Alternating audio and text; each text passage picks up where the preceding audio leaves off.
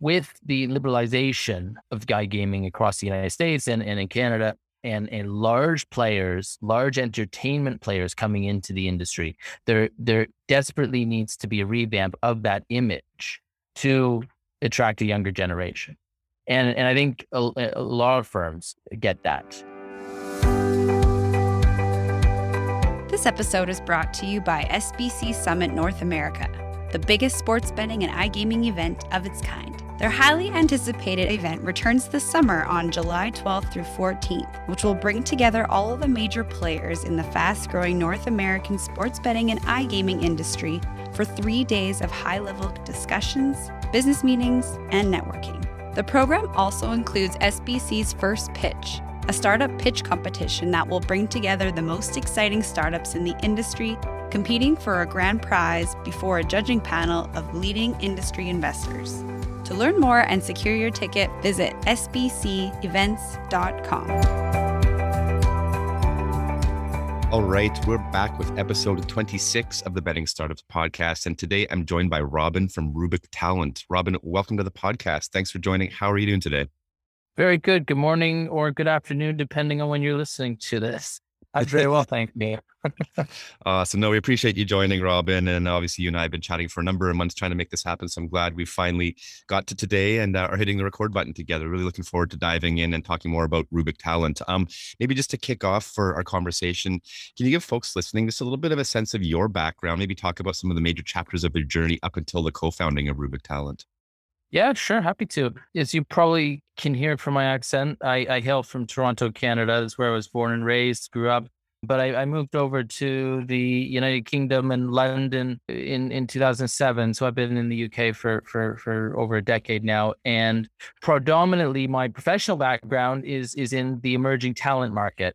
Um, I worked for some large organizations supporting young people into technology roles along the way. I built sales teams and, and recruitment teams along the way. So, all things people related for large enterprise organizations. This year, we founded Rubik Talent, and the journey has uh, completely changed for me. Well, let's talk a little bit about Rubik Talent, Robin. Um, as you say, just in the past year, I believe you co founded it. Just very high concept. Uh, what is Rubik Talent, and maybe why did you start it? Yeah, so Rubik Talent was set up um, in order to support our key industries, including the iGaming industry, fintechs, and payments, or our related industries, to help them grow talent and gain skills, specifically digital skills, into into their growing or existing firms. We launched uh, in June last year, um, supporting some key clients with full stack software developers and DevOps and data engineers in our academy, where we train our our young right things in in order to help companies to grow and to scale in the right way. We have particular focus and and on key uh, values, um, including diversity and inclusion, in order to support a different type of people into the iGaming industry. As as the industry grows, we're we're looking to support a different type of uh, makeup in into that industry. Fantastic. So it's, you know, about a year into the journey here. Talk a little bit about the transition going from your previous chapters and sort of this leap going out onto your own. Just how's the first year been, Robin? And, and sort of what the what's the experience been for you transitioning into this founder lifestyle?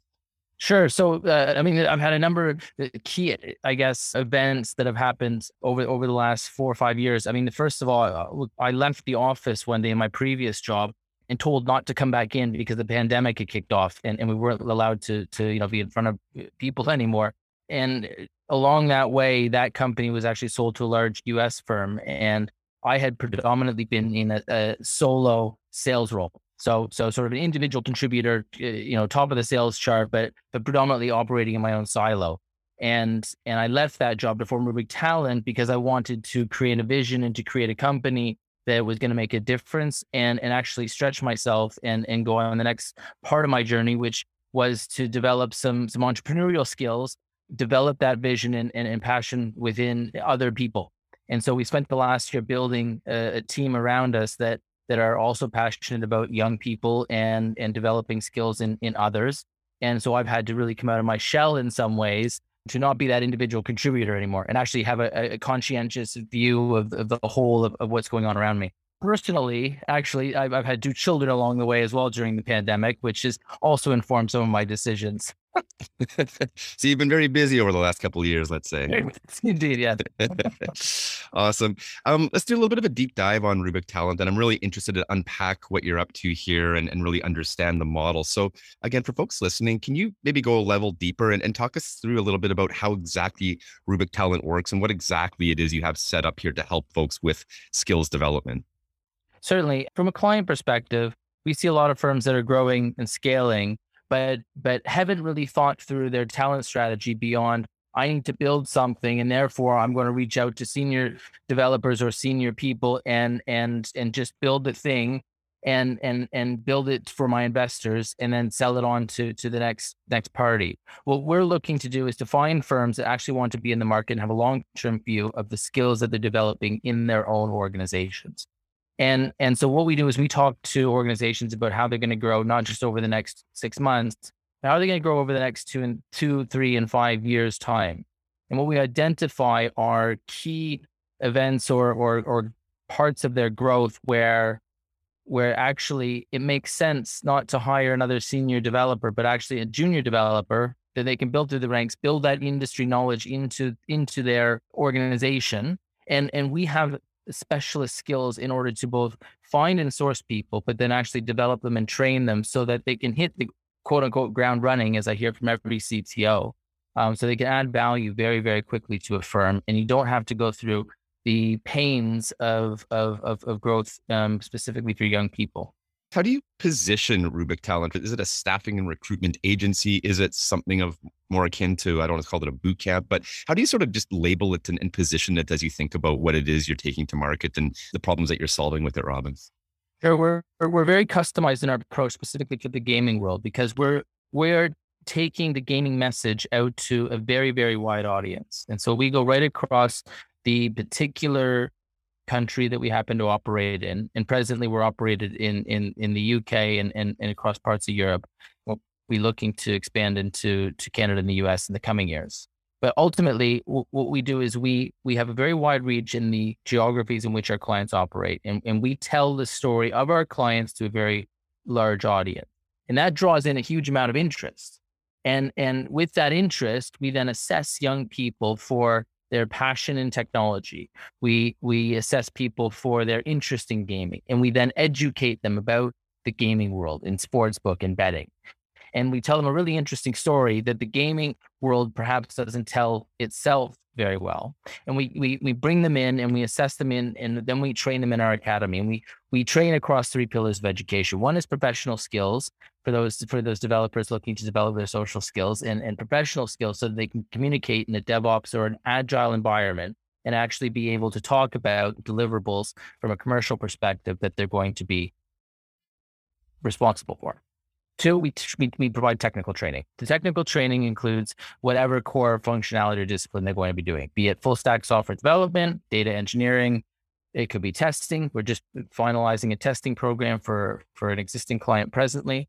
And then the, the third element is, is industry education, which, which you talked about a little bit already.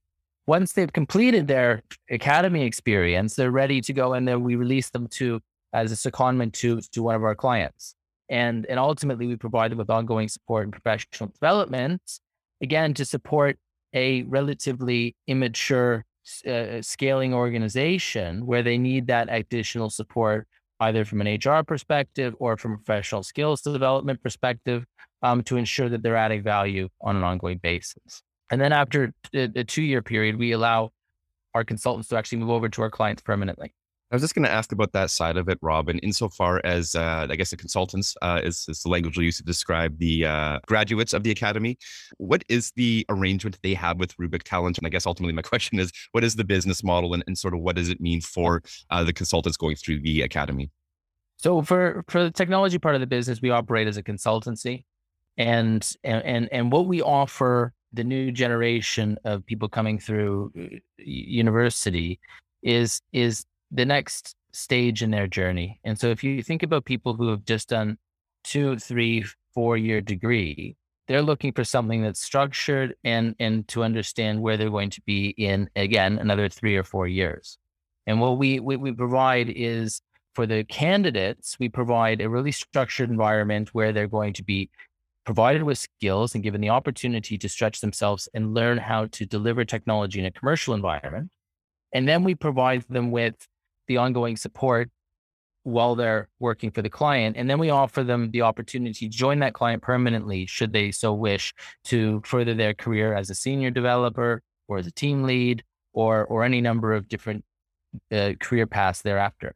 From a client perspective, we give them the opportunity to, to, to secure really top talent early on and and and then we provide them with the opportunity to take them on permanently after a couple years. So so really after two years they become so valuable that, that they don't want to, to to let them go. And so what you see is actually retention rates increasing um, dramatically over over that journey. And and so we look at eh, you know 80% plus retention rates after 24 months, which is far better than the the, the market standard.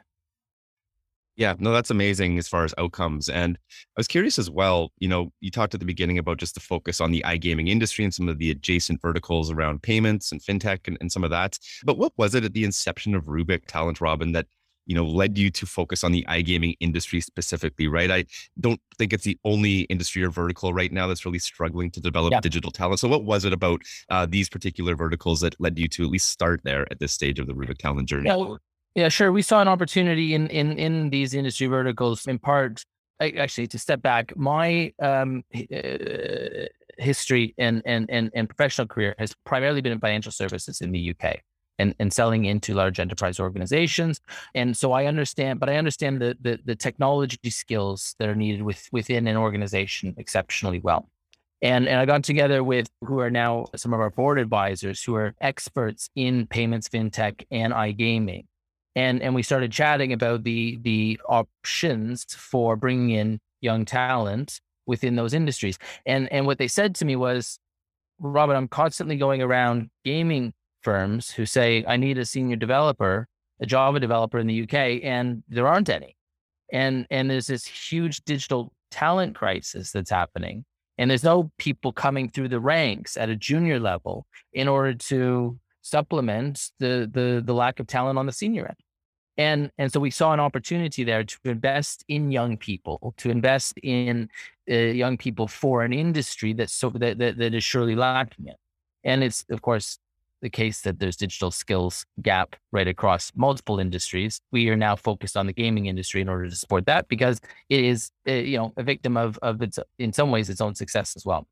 Yeah, and I want to stick with the industry for a moment here. And you touched upon the fact a few minutes ago that sounds like Rubik Talent is doing a lot of what I'll call advocacy on behalf of the industry to potential new talent to come into the industry. I'm just curious what your assessment is overall right now at the industry level within iGaming, insofar as our collective effort to, I guess, brand the industry, to market the industry, to position the industry.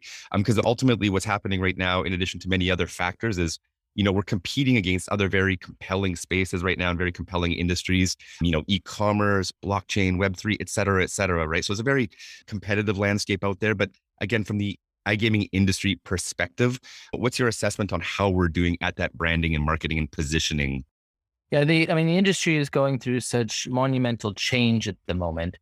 The problem it suffers from is a historical one in, in terms of social responsibility and in terms of its its its image as either a response in, uh, in terms of its responsibility, both in terms of the punters, but also in, in terms of, of, of how firms have been seen to to to operate over over over decades. And with the liberalization of iGaming across the United States and, and in Canada, and and large players, large entertainment players coming into the industry, there there desperately needs to be a revamp of that image to attract a younger generation. And and I think a, a lot of firms get that, and I think a lot of investors understand that you actually have to grow sustainably and responsibly in order for you to either list your company on a public exchange or or to be purchased by you know the next private equity or venture capitalist firm. And in order to do that, you have to hit benchmarks in terms of how you're developing and, and, and taking people um, through their careers. And so we come with a very practical grassroots solution to an industry that is that is trying to improve its its its image. And and I think those two things go hand in hand. What are some, I guess, what I'll call table stakes things that every industry employer and probably every employer, even outside of the industry, what are some table stakes things that employers can and should be doing to better position themselves for success insofar as recruiting and developing talent, right? I mean, we read all of these headlines around the struggle to acquire talent, right? This is uh, an old story by now, but you know, it seems to me, at least my uh, assessment of it is that, you know, while some of these firms are crying for talent, uh, at the same time, on the other side, my perception that some of these firms are uh, missing a lot of the low hanging fruit that actually might help position them to appeal to some of that talent they're trying to reach. So, what are some of the things that are very basic that you would tell any employer they ought to be doing to really uh, set themselves up for success on the talent acquisition side of things? Yeah, I suppose if you're talking to the C-suite, if you're talking to you know the head of technology or or, or the, even the CEO, you have to ask them, you know, and to accept that they don't know what they don't know in terms of, of talent development and to accept the you know helping hand of, of specialist firms like ourselves um, in order to grow sustainably over over not just the next six months and to not just look at the burning fire, but but to actually think about how you're going to actually grow the firm over over over coming years. And and that means not just working with third party suppliers, but actually growing your team internally with the right foundations in terms of you know diversity for for for one thing. Um you know firms that we worked with you know have come to us and said you know we have a, a gender split of you know 18% females in our technology team which is not an uncommon problem not just in betting but across most industries and actually come with an acceptance that you you want to improve that and and take advice from multiple stakeholders both within your business but then take viewpoints outside of your business in order to to improve it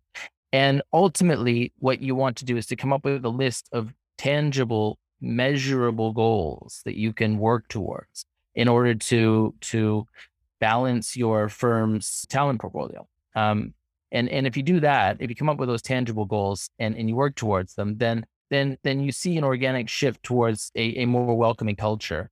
And and then you can talk about you know some of the successes publicly, and and then that that effectively attracts more people to your firm, and and then you can you attract a wider um, audience in, into your firm. Ultimately, in order to have diversity in your firm, you have to have an inclusive firm, and and if you have inclusion in your firm and and an open dialogue with with your employees, then then then you'll do well. Yeah, and on the topic of diversity, I know obviously that's a cornerstone of everything Rubik Talent is doing. And I know you also have a partnership with the All In Diversity Project and Kelly and the team there and all the amazing work they're doing. Um, can you talk just a little bit more, Robin, of just about uh, what diversity means insofar as everything Rubik is trying to do and the message of diversity that you are trying to to spread into the large employers within the industry and really helping them to sort of shift mindsets insofar as casting the net as wide as possible, really in service of finding the best people out there, irrespective of where those people come from. Yeah, ultimately, in order to to to have a, a diverse firm, like I said saying before, you have to have um, an in- inclusive firm, and and so you have to, you know, we were working with with the All in Diversity Project. We're working with other diversity groups from a student level in order to bring in a a different makeup and attract different types of people, the best people we like to think, in into the to the gaming world ultimately the industry as a whole needs to be ready to accept it and it's it's something that's there that is becoming far more prevalent among the large players within within the organizations not to list them here but but there are a significant number of now diversity programs within the large providers that that that are, are attracting better talent. I think they're starting to see the benefits of that um, um, through talent attraction methods. And um, ultimately, if you're a small firm looking to grow, you have to be welcome to those conversations as well, and not just um, stuck in in the ways that that you've done things previously. Yeah, 100%. And I want to shift a little bit uh, to the macroeconomic environment, which maybe isn't what you expected to talk about today in our conversation, but I'd be remiss if I didn't ask you about it today, Robin, because in recent weeks, particularly, we've seen a little bit of evidence of market contraction, or depending on who you ask, maybe a lot of evidence of market contraction. And, you know, part of that has included, uh, you know, maybe in the US particularly, um, at large tech firms, there have been some layoffs. And I'm just curious what your observations are insofar as this goes, and what's your assessment around how this might impact the supply and demand of digital talent for the iGaming industry?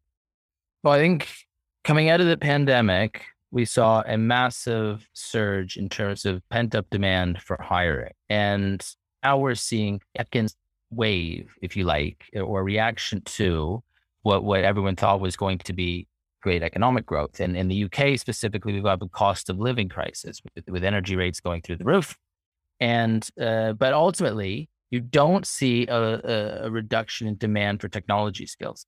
And I don't think from a generational perspective, you're going to see much of a contraction or demand in terms of digital or technology skills. In fact, I think that problem is only going to get worse. I, this is not a, a, a short term problem. If a firm's short sighted, they'll stop investing in their, their people teams. But ultimately, if they're going to see themselves through the next five years, they, they need to invest in in continue to attract people.